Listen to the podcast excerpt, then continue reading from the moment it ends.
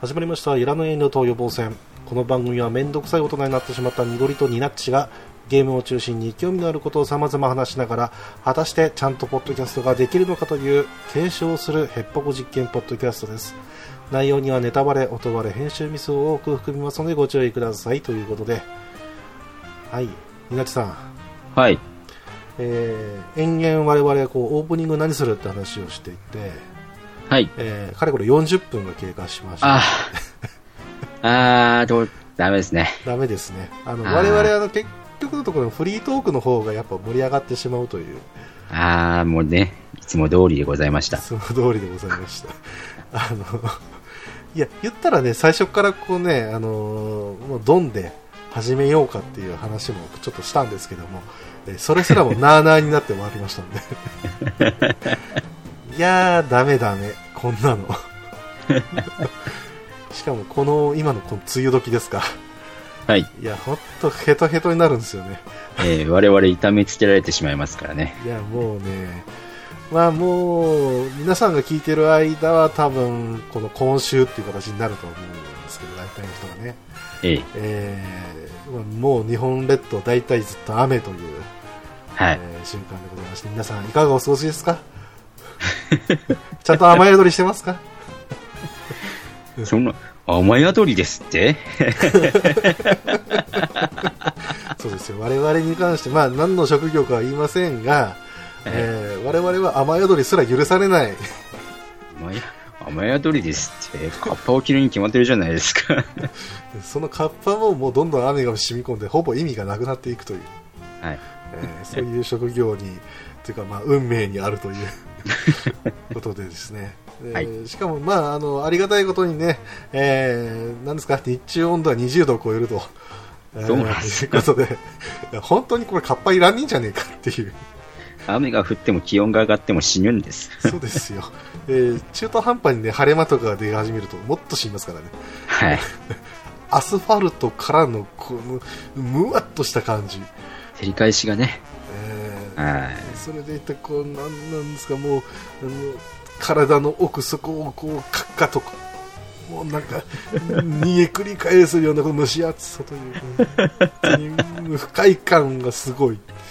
はい。うんなんで不快感は100%が上限なのみたいなくらいもうちょっとねあの不快指数はねあの上限上げていいと思いますよあーまああのね皆さんの中ではなんか今のところねなんか28度があのーねあのーまあまあ一平均的にあのーこうエアコンの設定する温度だってなってますけ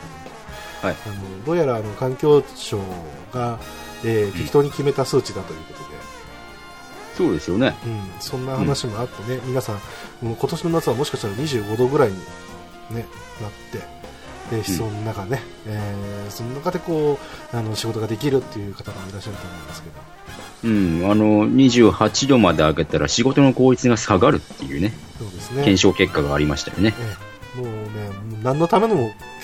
28度やったのか、さっぱり分かりませんけども、本当ですよ。ええ僕らにとってはそれすらも関係ないという、うん。ただただそれだけを今、嘆いてるわけなんですけど。え、ええそんな、エアコンの効いた室内に入れると思うなよ。いやーもうね、隣に並んだもうバスとか、あの トラックとか、本当にね、あの葬りたくなりますからね。こっちはね、暑い中、こうまあいいや、まあいいやえーね、公園 なんかでどんどんこう多分頭ですけど、このイランのとですか、来週は、あの下手したら休むぐらいの勢いで、 我々、疲弊している可能性があります ね。えー前回と比べてもらっても、ちょっと弱ってるかもし来週はやばいんじゃないかな。れない。うん、来週は下手したら、ね、両方とも休みますってなるかもしれない。はいです、うん、絶対。で、それでいて、このね、あの僕らがこうやって愚痴を言ってる中で、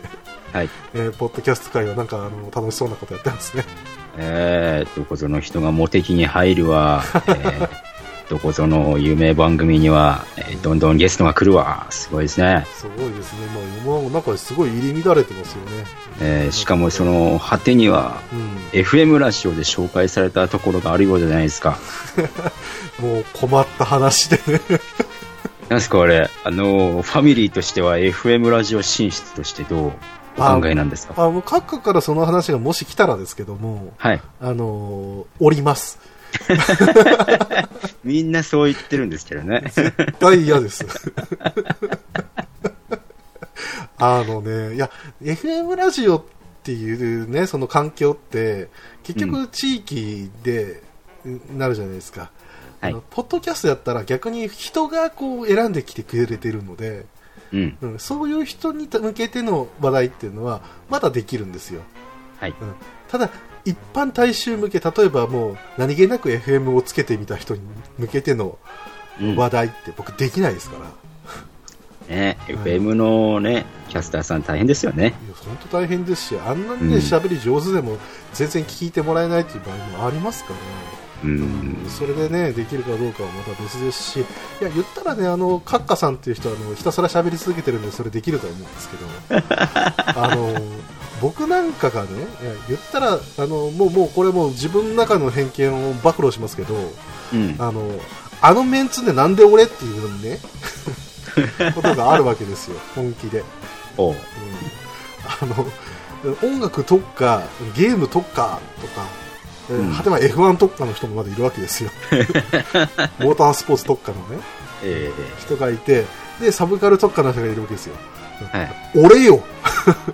い。いいじゃないですか、妖怪特化なんですか妖ら。怪特化になっちゃってるから 何一つこう武器がないのになんでここまでやってるでそれで FM やるよってなったらねあの武器がもうボロボロボロ落ちていくわけですよもう、この前の回ですら、あの、実体験で身を削っているのに、そうですよあれであのねお便りが少しでも来なかったら僕は本当にポッドキャストスーってなくなりそう なあすいませんでしたっていう感じでしたけど、まあ、いあくつか、ね、の、アスキーアートみたいなあの砂になっていく感じね。サラサラサラーっていうさ感じですよ。うんいやもうなんつうかね、本当あの、感想をいただけたんで、あのありがたい思いですけど。うんあれをあちょもし、ちょっと待って、ちょっと待って、みたいなね。そうそうそうあれをもし FM でやったら、あの、もう、あの、ミジンコですから、本当に。ミジンになって子ですから。いや、もうね、あの、本当に、あの、うんやるかどうかはね、あの、閣下の次第なんで。そんな話が来てるかどうかも知りませんけど、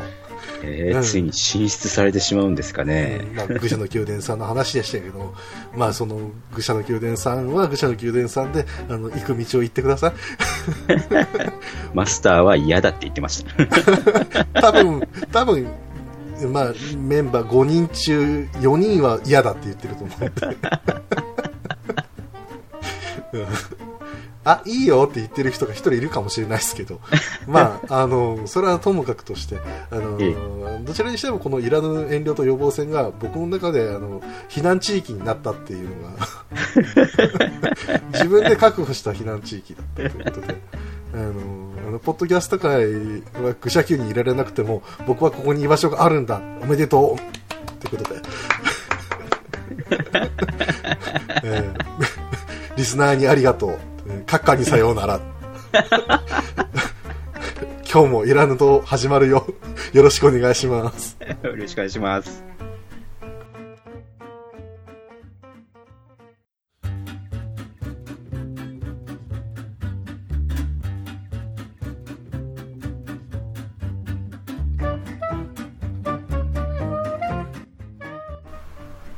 というわけで今日はですね、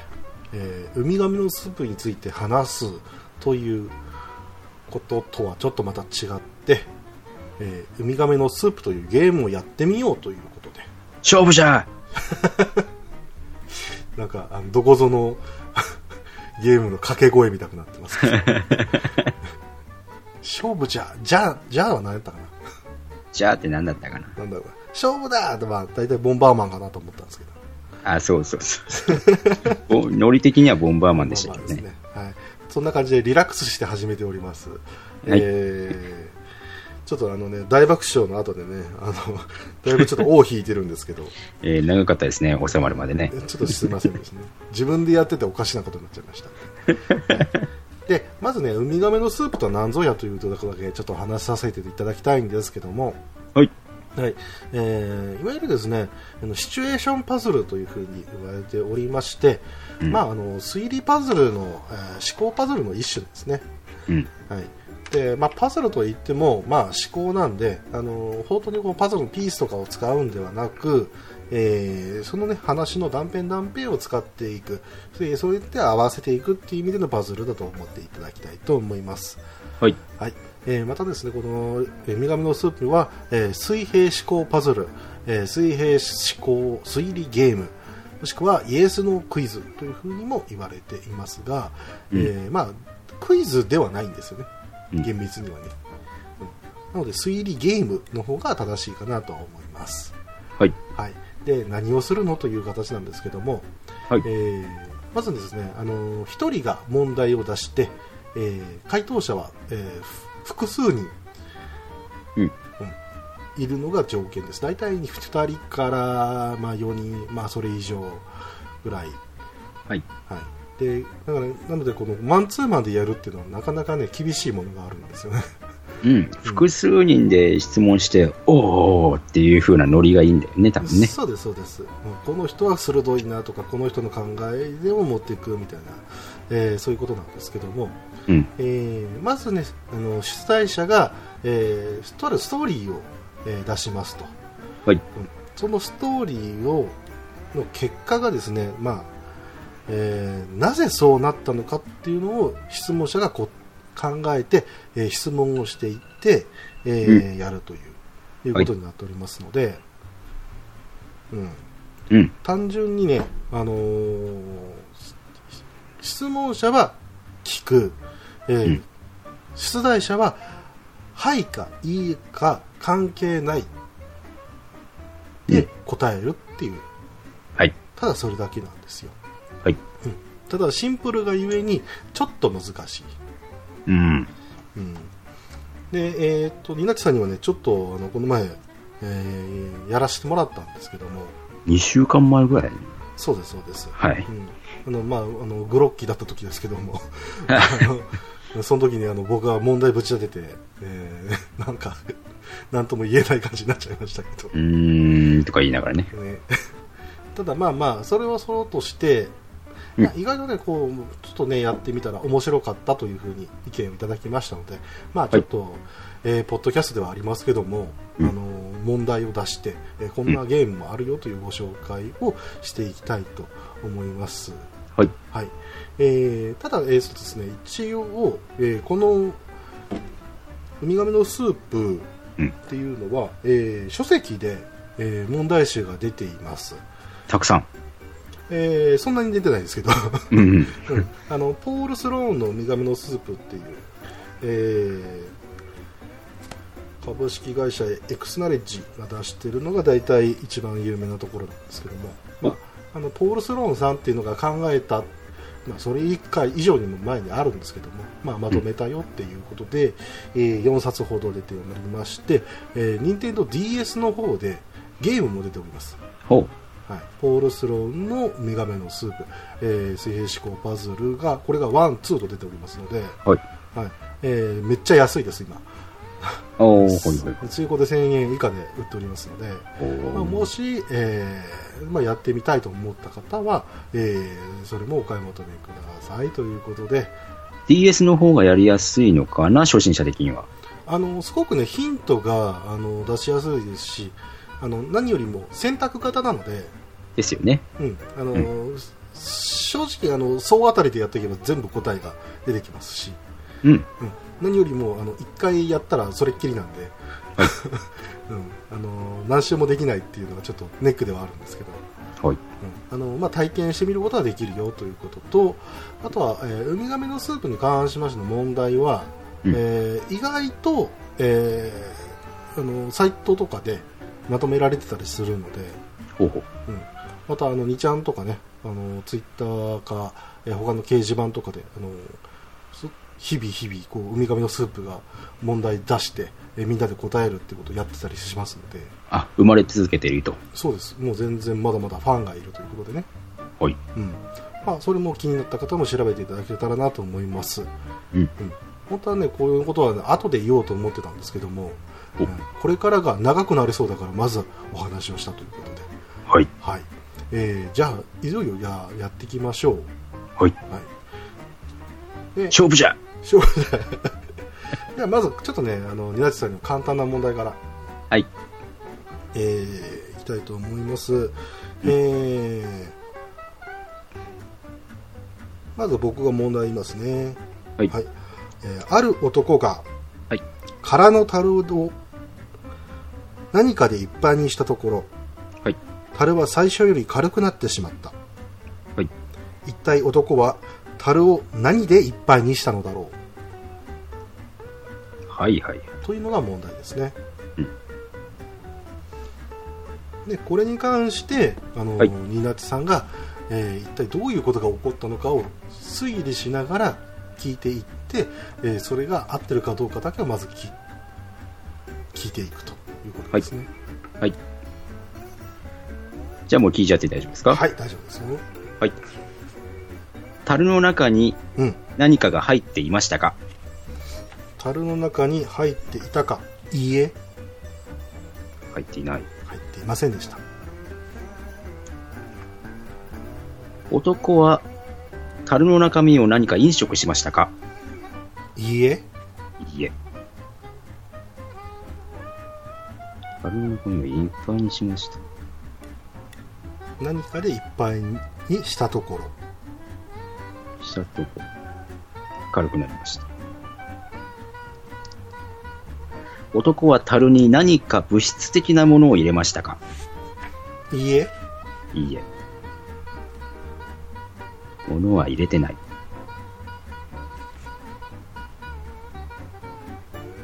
うーん。空の樽は物質的に存在していますかはいはい。樽は存在している。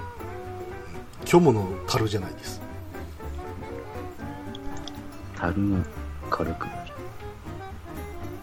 ある男が空の樽を何かでいっぱいにしたところ樽は最初より軽くなってしまった一体男は樽を何でいっぱいにしたのだろう軽くなった樽は浮きましたかいいえいいえ、浮いてない。この方法はですね、うんうんやろうと思えば誰でもできる方法です誰でもできる。空の樽をいっぱいにしたら何樽何かでいっぱいにしたんです何かでいっぱいにした。そしたら樽は最初より軽くなっちゃったんです空の樽は存在している。軽くなる。うん。空の樽が軽くなる。空の樽が軽くなる。空の樽が軽くなる。飛ばす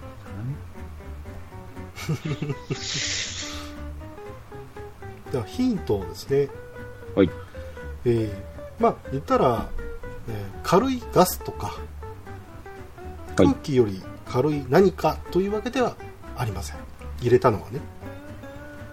入れたあいっぱいにしたのはねえーっと。男はその樽に何か物理的なものを、物理的な手を加えましたかはい質問したのはいいんだけど、そこま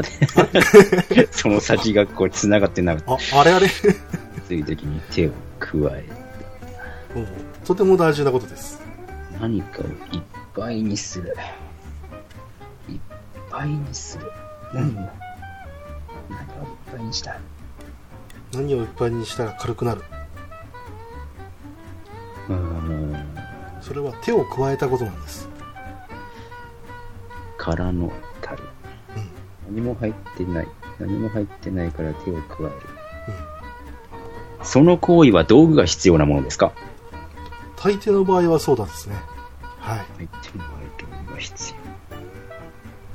要。あはい。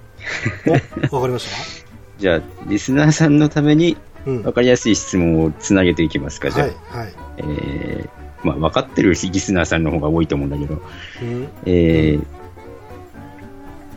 その行為はドリルを使った方がいいものですかはい、そうです。はい。じゃあ、男が何で穴を、何がいっぱいにしたのか、それは穴でいっぱいにしましたかはい、正解です。わーっと。えー、えよし。待ー、て。バキッはい、そうなんですね。えー男が、えー、樽空の樽を何かでいっぱいにした。それは穴で、穴をいっぱいにしたので、えー最初より軽くなったわけなんですね。 なるほど。まあ、言ったら空虚を加えたということですね。おい。うん。それがなかなか難しいには難しいですけども。う。うんん。ただまあ、分かればね、んああ、分かる分かると。そうですね。ううんん。こういう感じに思考をスイッチしていくんだっていう感じがなんとなくわかると思います、うん。うん、でまあ今リスナーさんたちもあのこいつら一体何やってるんだみたいな感じだと思ったんで思うんですけども、うんこういう形でねあの質問がポンと投げかけられるんででそれをに関して、えーこうじゃないかと考えたものを、えー聞いていってそうじゃない、えーそうだっていうのをだんだんつなげていく、えーそれでいてこう正解にたどり着くっていうのがまあえーこれが、えー、ウミガメのスープだということですね。はい。はいまあ、ウミガメのスープっていうのはそのあの題名も説明忘れましたけどあのこうのん水平思考パズルの一番と言っていいでしょうねあの有名なクイズの題名ですはい。そこからウミガメのスープっていうふうに日本ではよく言ってますうん。ちなみに海外でウミガメのスープって言っても何のこっちゃって感じです、なるほど。はい、なので、えーでは第2問いきましょうかはい。早速はいえー、第2問えーウミガメのスープといえばスープという問題をじゃあ出しましょうかはい。はいでは続いて1902年、はいフランス領西インド諸島電水泥酔で逮捕されたキパリス氏は拘置所で法の裁きを待っていた経済の終わりに死の交流が長引きその間食事も水も与えてもらえず呼びかけても相手にされなかったしかしキパリス氏は晴れて牢を出た時長い投獄に感謝したなぜだろううん。はいのが問題ですこれは、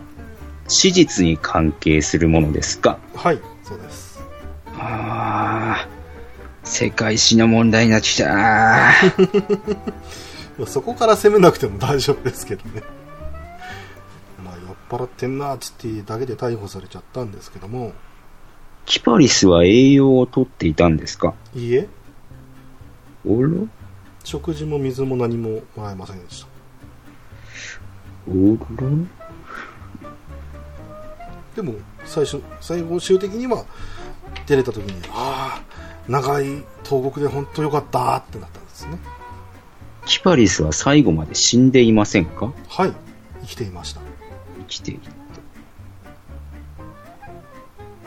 ここら辺は関係なさそうだな。うんうんうん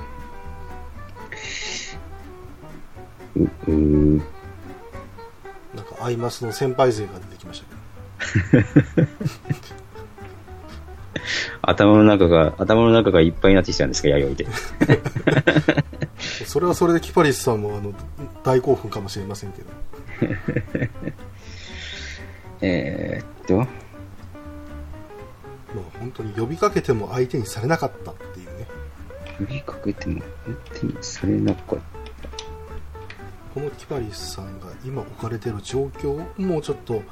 えー整理するっていうのもありですねた。監守は生きていましたか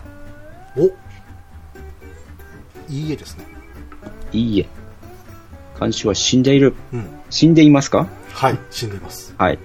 死んでます。一気にえー、ホラーな状況になりましたけど。はい。はい。きキバリスさん、閉じ込められてる。監視を死んでる。キパリスの外の世界で何か事件が発生していますかおー、はい。うん。なんか起きてるんです。なんか起きてるな。年代的には、あれなんだけどなあれのせいにしてもいいのかなうん。えー、外の世界で戦争が起きていますかいいえ、いいえ。まあ、1902年で西インド諸島なんでね。死んでしょ。戦ない争、戦争、まあ、まあ世界史の話はあんまり関係ないんでね。あんま関係ない。そこは関係ない。ただまあ本当に世界史が好きでうーんあれもしかして1902年って思った人は、えーもしかしたらいるかもしれないけどその人がそこから分かったっていうんだったら本当にマニアだと思いますえー、キパリスが閉じ込められているのは普通の牢屋ですか普通のあ、違う。まあ、そう。普通うん質問が難しいな。うんうー普ん。通普通の定義によるかなうん。普通の定義になっちゃうな。戦争は起きていない。でも事件が起きている。うん大事件ですね大事件。大事件ですもう連日この報道になるぐらいの大事件ですうーんその場所で生き、生きているのはキパリスだけですかはいすごいでかい事件になってるな。 予想以上にね それ以上になんか、まるでサイレントヒル状態ですよあーその起こった事件は人為的な事件ですかいいえいいえ。人為的ではない、ということは自然災害ですかはいあ、てか自然災害が、おえー、自然災害が起きて、うんキパリスイカ、うんなんて言えばいいんだろう。拘置所の外が自然災害で見舞われて、みんな死んでいたので、うんうん生きててよかったーとなった。 なんかよ、しよしよしよ しじゃあぽやもうーってしてこれもう一つの単語が出てこないけどじゃあ行きましょうか答えはい。はい、えー1902年5月8日、はい西インド諸島マルチニーク島のプレー火山が大噴火したふぉ3万人近いサンピエール市民が犠牲になった中キパリス氏は唯一の生存者となった健康な地下牢に閉じ込められていたおかげで火砕流や有毒ガスを免れたという実話であるおうということで牢屋に入れられていたのではい。まあ言ったら溶岩ですね火砕流とか、えーうん噴き出してくる、えー土というか、えーはいマグマというかそういうのとあとは有毒な硫黄ガスとかああいったものが入ってこなかったので、えーその後で助けられたから、えーヒッパリス氏は長い東国に感謝をしていたおうされたことによって命が助かっていたんだってことですねでも、キパリスはなぜ生きていたんですかねだかあら、のね、何も食べてなかったので。あす何うんだから死ぬ前にうん飢餓で死ぬ前にあの助けられたあなるほどですねなんとか、そう飢餓の、飢餓で死ぬ前になんとかなったんですね。はいはい。まあまあ寸でのところでしたけどねなるほどなるほど。これが実話だっていうところもまた面白いところですよねすごいなうん まあこういうところもあって一瞬こうなんかちょっとホラーみたいな感じになりますけど、はい。うん、それもまた面白いところですね、うん。はい、では続いてはい。バーでの事件という問題を引きましょうバーでの実験。でーん、でーん、やめとこう。えーとね、え男がバーに入り、バーテンに一杯の水を求めた。はい。しかしバーテンは水を出す代わりに銃を出して男に負けたすると男は「ありがとう」と言い残して店を出て行った一体何が起こったのだろうかうーん。ということで、まあ、最初カランカランと入ってきたわけですよね男がうん。今日も来ましたよと、そしたら「はいはいどうもいらっしゃい」って、まあ、水をまず求めようとしたところに銃を向けてうん。 「あありがとうございました」って帰っていったうん。まあ、半分はなんかどっかで聞いたようなフレーズでしたけ ど。うんオープニングの方がまだ後を引きずってますんで男はバーの常連客ですかうん関係ないですね関係ないです。全くそこの接点は関係ない。うんまあ一応家になってますけど、まあほとんど関係ないんじゃないかな男は何か危険物を持っていましたか男の方ですかはい。いいえ丸腰。バーテンは男に対して何か恨みがありますかいいえバーテンが取り出した銃はうん拳銃ですかはい拳銃だった。水鉄砲じゃなかった。水鉄砲でピューって言ってねピューってね、ありがとう。それで飲むんでなんて陽気な人たち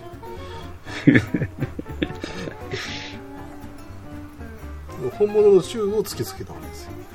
まあ一番最初に男がバーに入ってきてバーテンに一杯の水を求めたってわけですよね一杯の水を求めたのが結構なキーワード。うなちさんがまあバー入ったらまず何頼みますまあお酒ですね。ですよねうん。でも男が頼んだのは水。なんで水これはね、にまあ、うん、日本でもよくあることですね。でよくあること。うん、水を求める、確かに、こういう場合は水を求めるなっていう時ですね。バーテンは銃を取り出した時殺意がありましたかいいえ、殺意がない。殺意がない。銃を取り出した行為は良かれと思ってやったことですかはい、良かれと思って。は うんやってる。腹を割って話そうって終わっちゃう。言いながら銃を出したと。終わって水じゃなく銃を出した。その時男は何か問題を抱えていましたかおはい、とっても大事なことです。その問題を解決するためにうん有効な手段は水だけではありませんかはい、水だけではないです。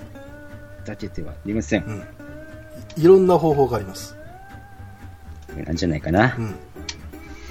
えー男はしゃっくりが止まらなかったので、水がほ、水を飲みたかったが、バーテンは驚かせた方が手っ取り早いだろうと思って銃を向けた。それによって男のしゃっくりが止まったので、ありがとうと言って出て行った。うん、大正解です。よ一ー気にい。来ましたね全くもうもうもう僕が答え言うまでもない全くその通りです言っちゃいましたね。こういうねお話があったんで、うんそういうお話もあったんですね。まあ、こういう話もあるんです が続けて第2問第2問じゃないですか、はい次の問 題バーに入ってきた客がはい。飲み物を注文したするとカウンターの後ろにいた男は客に拳銃を向けるなり撃ち殺してしまった一体何が起きてたんでしょうん もう一回言いましょうか、えーはいバーにあのえー客が入ってきたわけですよ、うんで飲み物をね注文したわけですよそしたらカウンターの後ろにいた男は客に拳銃を向けるなりバーンと撃ち殺したと思うんですよ一体何がカウンター、うんカウンターの向こうにいた男は、バーテンでしたかいいえ、違う、バーテンじゃなうい。んすでにそうがおかしい。うん 男は強盗ですか、はいそういうことですはいはい もう簡単な問題ということで、ねうんさっきの方でいこの続けていくとえー男がバーテンなんじゃないかっていううーんところで考え始めてもやーっとするところですけどもいやいやなんてことない、えー怪しいから強盗なんちゃうって聞いたらそれでそのまま済んじゃしまうという、最初にね、出されたらうん強盗じゃんっていう風になるけれども、うんいや、ちょっと待って。さっきの問題が難しかったからうっていう風になるわけですんねそう。ですねなるほど。はい、というわけで、えーバーテンバーズのシリーズ第3弾おっと。ある男がはいバーに入ってきて飲み物を注文した、いバーテンは客と知り合いではなかったが一言も発しないまま拳銃を抜いて客を撃ち殺してしまった、なぜだろバーテンが撃ち殺した行為に殺意はありましたかうはいありました。うん男は何か危険物を持っていましたか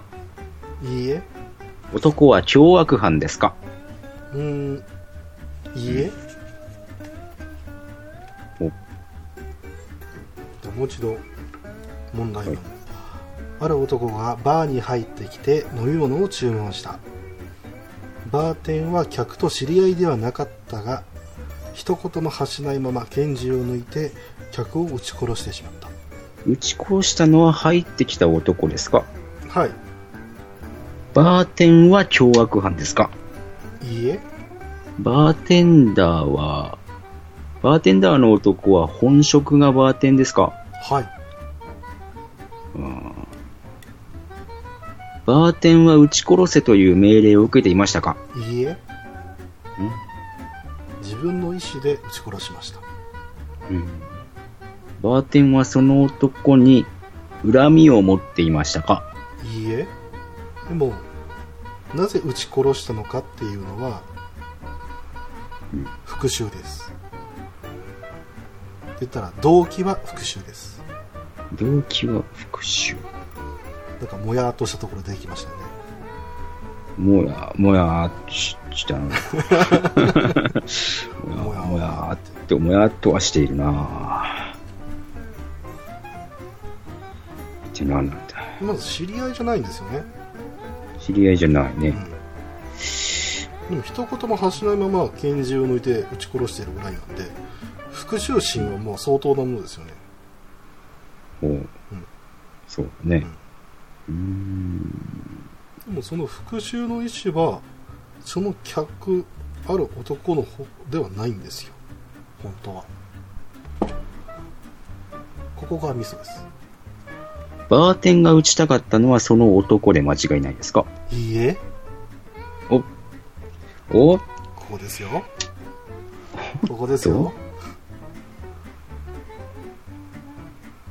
ここからですよ違うんですよその男じゃないんですがその男だと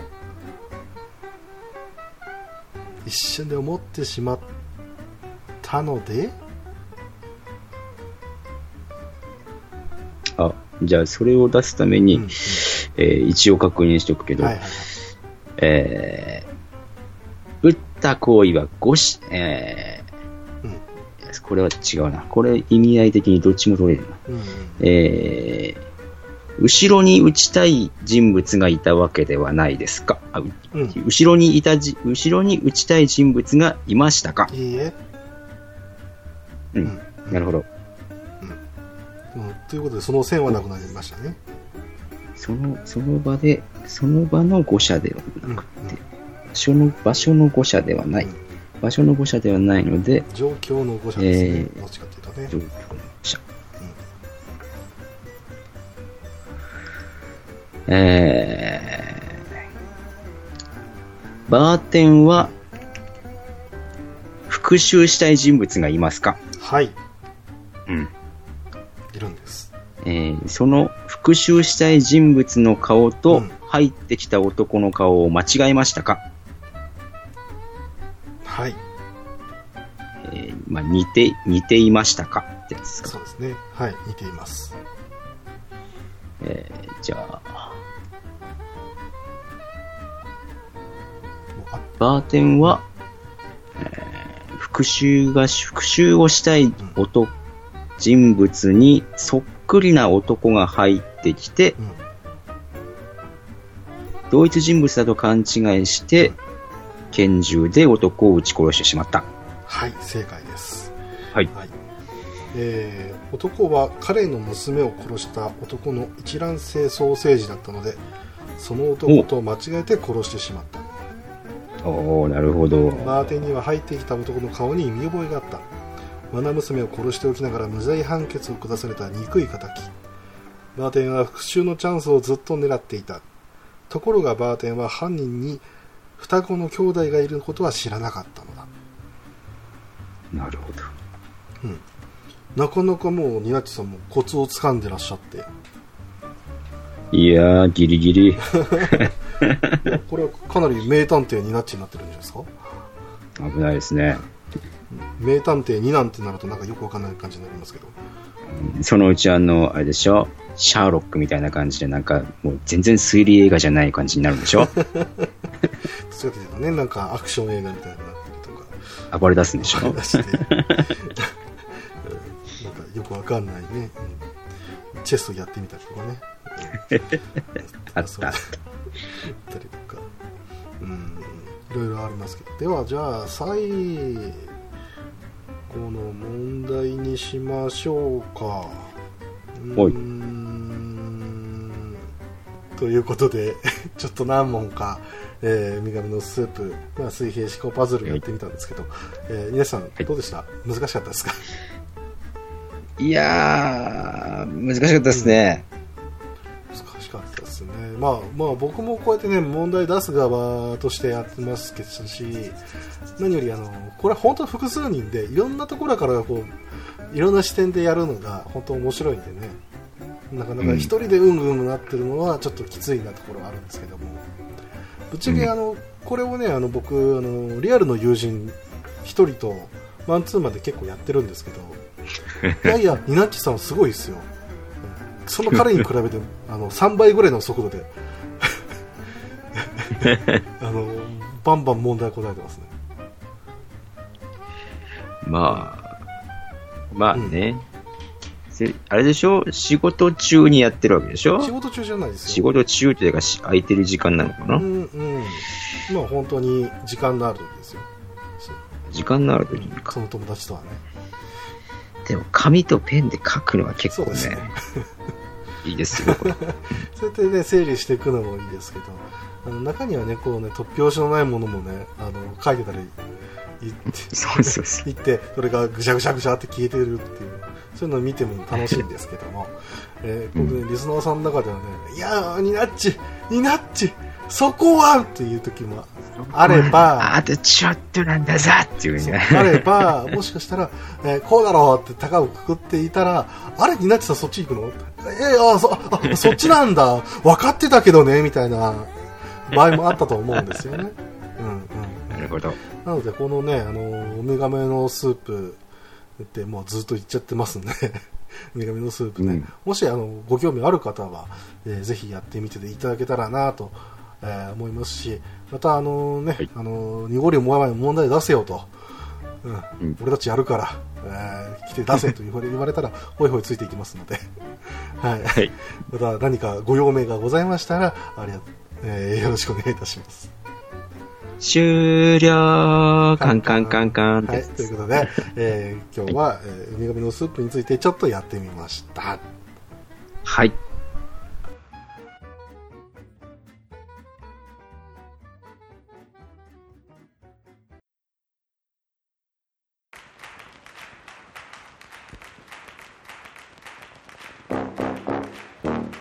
「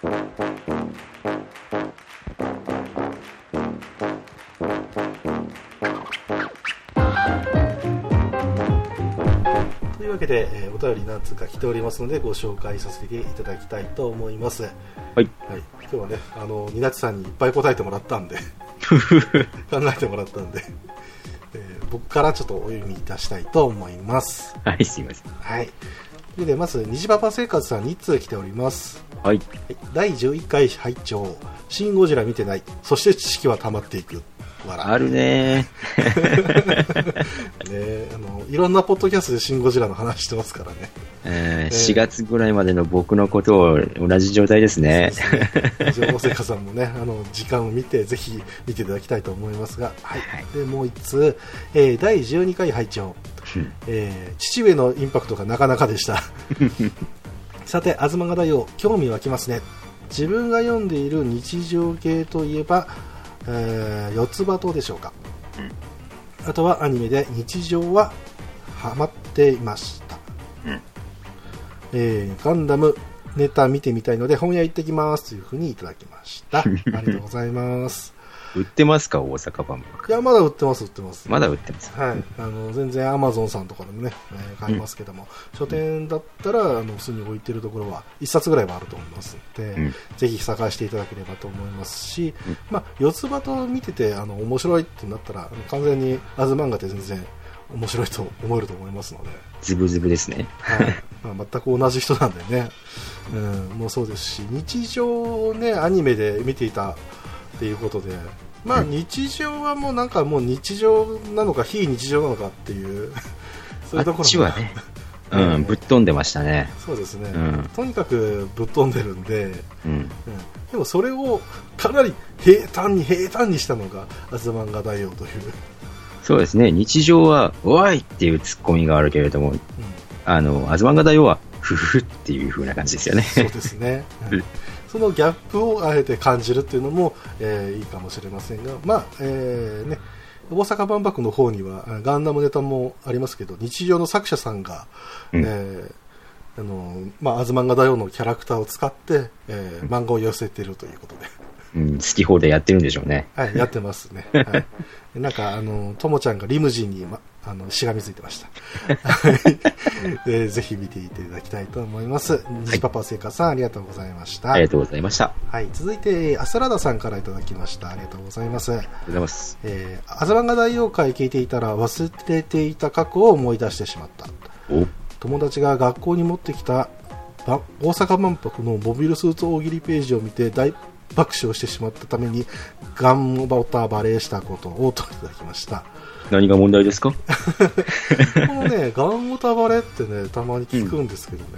はい。まああのね環境によるとは思うんですけどうん僕、あのまああんまり関係なかったなっていう感じしますね うーん、まあ、まあ、やっぱり環境によりますよね。お前、うんガンダムとか好きなのかよっていうことですよね。ねうんで。すけどねまあまあ僕の場合は周りにまだガンダムをバカにしたら本気で怒る人たちが結構いたのでなる ほど。それで助かってた部分もあるとは思いますけど、うん。まあ、おももモビルスーツ大喜利っていう か、あのね、 なんて言ったらいいんでしょうか、あれ、ザクレロやって。ザクレロや、ビグロやとかね、えーいろいろありましたけど、まあ、あれでね、爆笑しない方がおかしいんで、うん。あ浅田さん、しょうがないです。まあ、しょうがないね。学校っていうのはやっぱりグループ分けされてましたよね。そうですね、まあ、うんそういうこともありましたね。うん。うんうんうんまあ、それがね、あのーまあ、トラウマになってる方もいると思いますけど、大丈夫、今のポッドキャストのこの環境を見てごらん。ひどいですよ、も う。深淵も深淵。うんそういうこともありますので、はいね。あのー今を大切にということで。そうです、そうです。はい、ということで、アスラダーさん、ありがとうございました。ありはがいとうございました。えー続いて、ネギタマさんからいただきました。ありがとうございます。はいありがとうございます。はい、えー四つ葉島の印象で若干忘れていましたけど、アズマンガは一時代を築いていましたね。うん。余談ですがこの前すごく美しい外国人女性が片言で四つ葉を探しているのを見て世界に知られているのだなと思いましたといただきましたありがとうございありがとうござま、いますい、やー本当にねあのーアズマンガも実はもう世界10カ国ぐらいで翻訳されていて、うんうんあのそれがまあ大阪万博にも載ってるんですけど、はい。あのー、四つ葉島はね、もう、あの、わからないぐらいいっぱい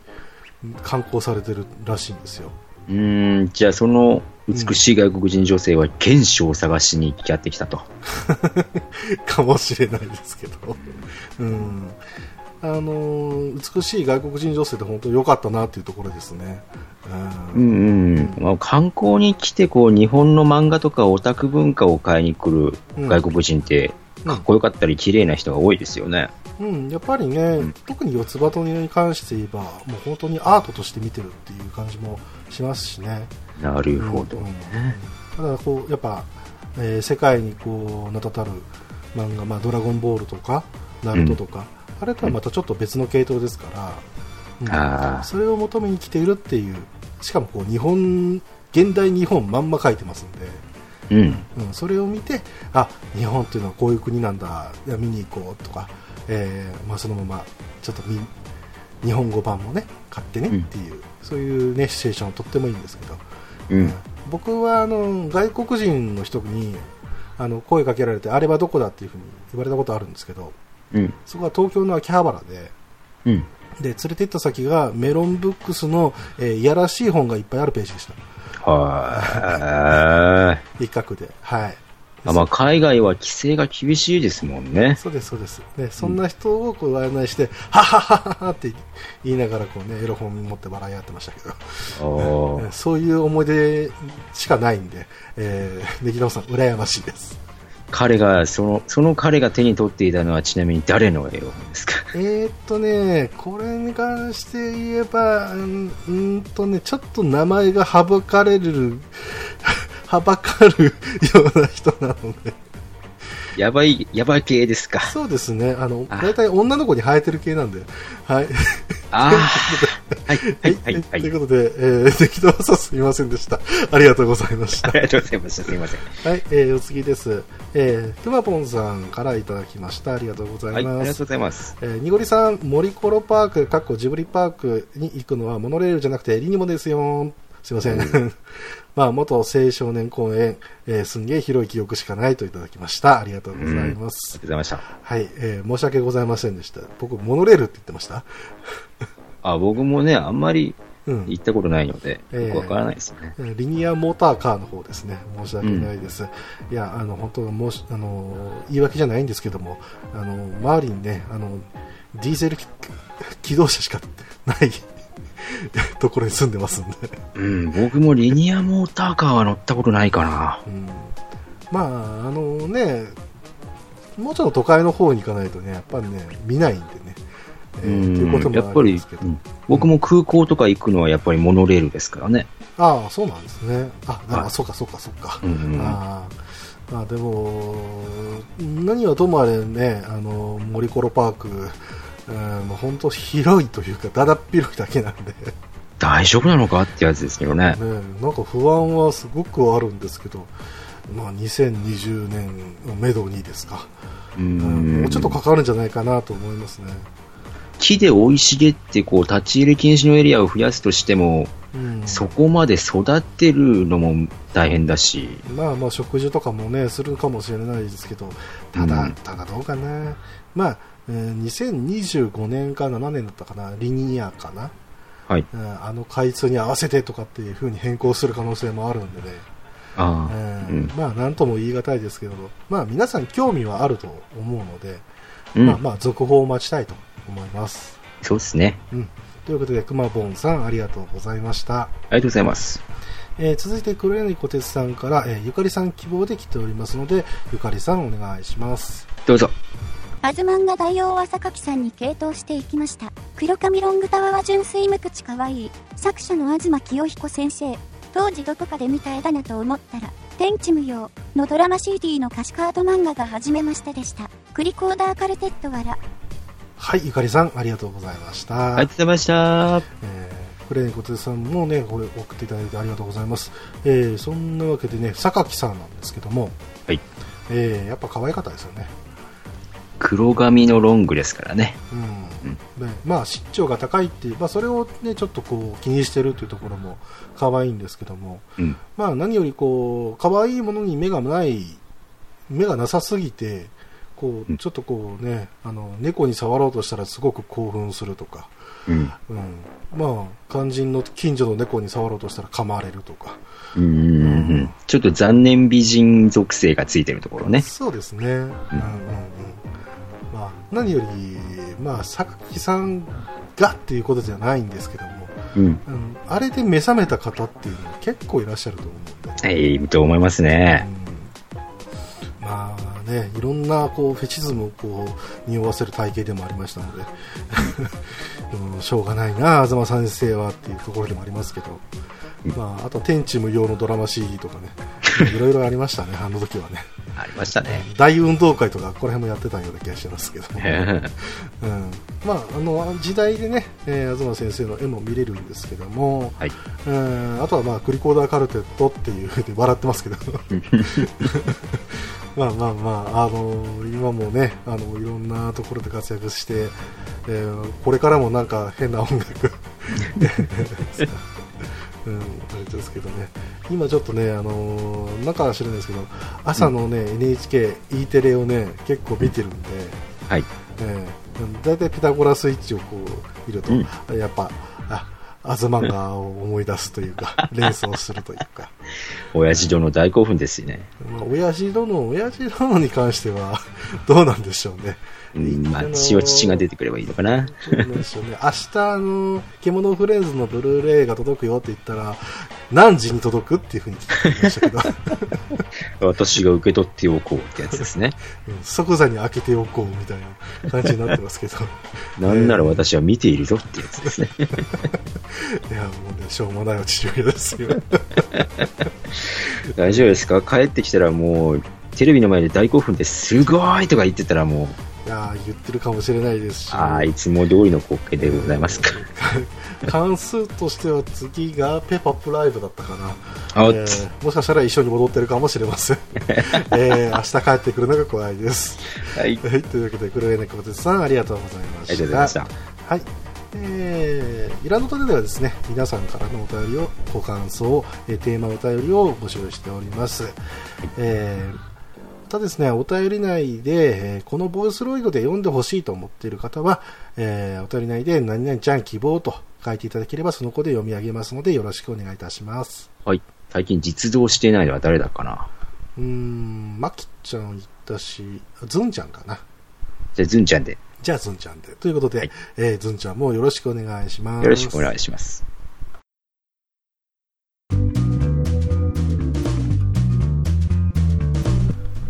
というわけで今日は、えー水平思考パズル、えー、ウミガメのスープを、えーやってみたよっていうはい回でございましたけど、えーどうでしたかねいやー、大変でしたね。大変でしたが、 うん。まああのーこれをねポッドキャストでやるっていうのもなかなかちょっと挑戦だったんですけど、そうですね。なかなか、あれですよねう。んうんでもまああのこういうのもありかなと思って、はいはうい。んうんまあ、一応やってみた次第ではあるんですけども、まあいつも通りねバカ話みたいな感じの ただただお届けするのもまあまあありかなと思っておりますが、はいえー次はまあちょっと思い出話に浸ろうじゃねえかということで、はい。えー、アズマンガとはちょっとまた違う路線、まあゲームについてお話をしようと。はい。うんえーということでワンダと巨像について来週はお話をしたいと思います、はい。えーもうねちょっと E3 の、ね、話題も皆さん出尽くしたところで本当に申し訳ないですし、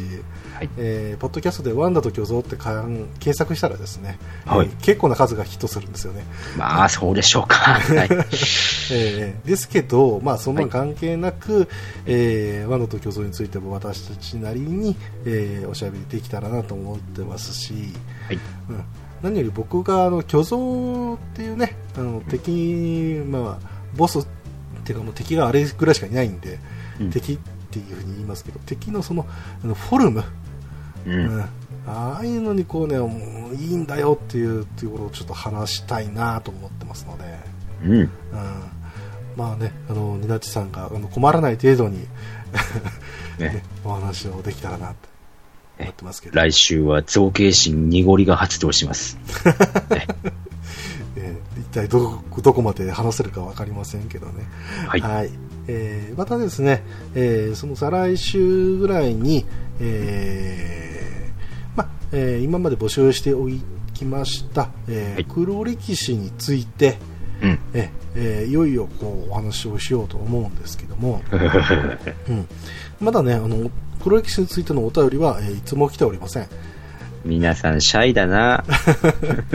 えーまたですねあの一緒に喋ってくれる方を、えー募集していたんですけども、えーはいこちらも、えー来ておりません皆さん、シャイだな。シャイすぎますね、 えーまだまだということがありますけども、えー収録予定日がですね一応決定しまして、えー7月の8日9日どちらかはい。ぐらいでやろうと思いますので、はいちょっとね夜予定がある方、うんあのーぜひお声掛けをしていただければなということで自分から手を挙げないと、先生、指名しちゃうぞ。ってやつですかえー授業あるあるですね、はいうんそうなるとみんな目線をとりあえず避けるっていうことから始めると思うんです けど、えーね、ポッドキャスト、まあ、ツイッターなり、えーいろいろね、えー目線を合わせることもございますので、はい。はいえーぜひとも、えーえーね、あのいらいろんなあの被害が出る前に、うん えーね、あの手を挙げていただければと思いますので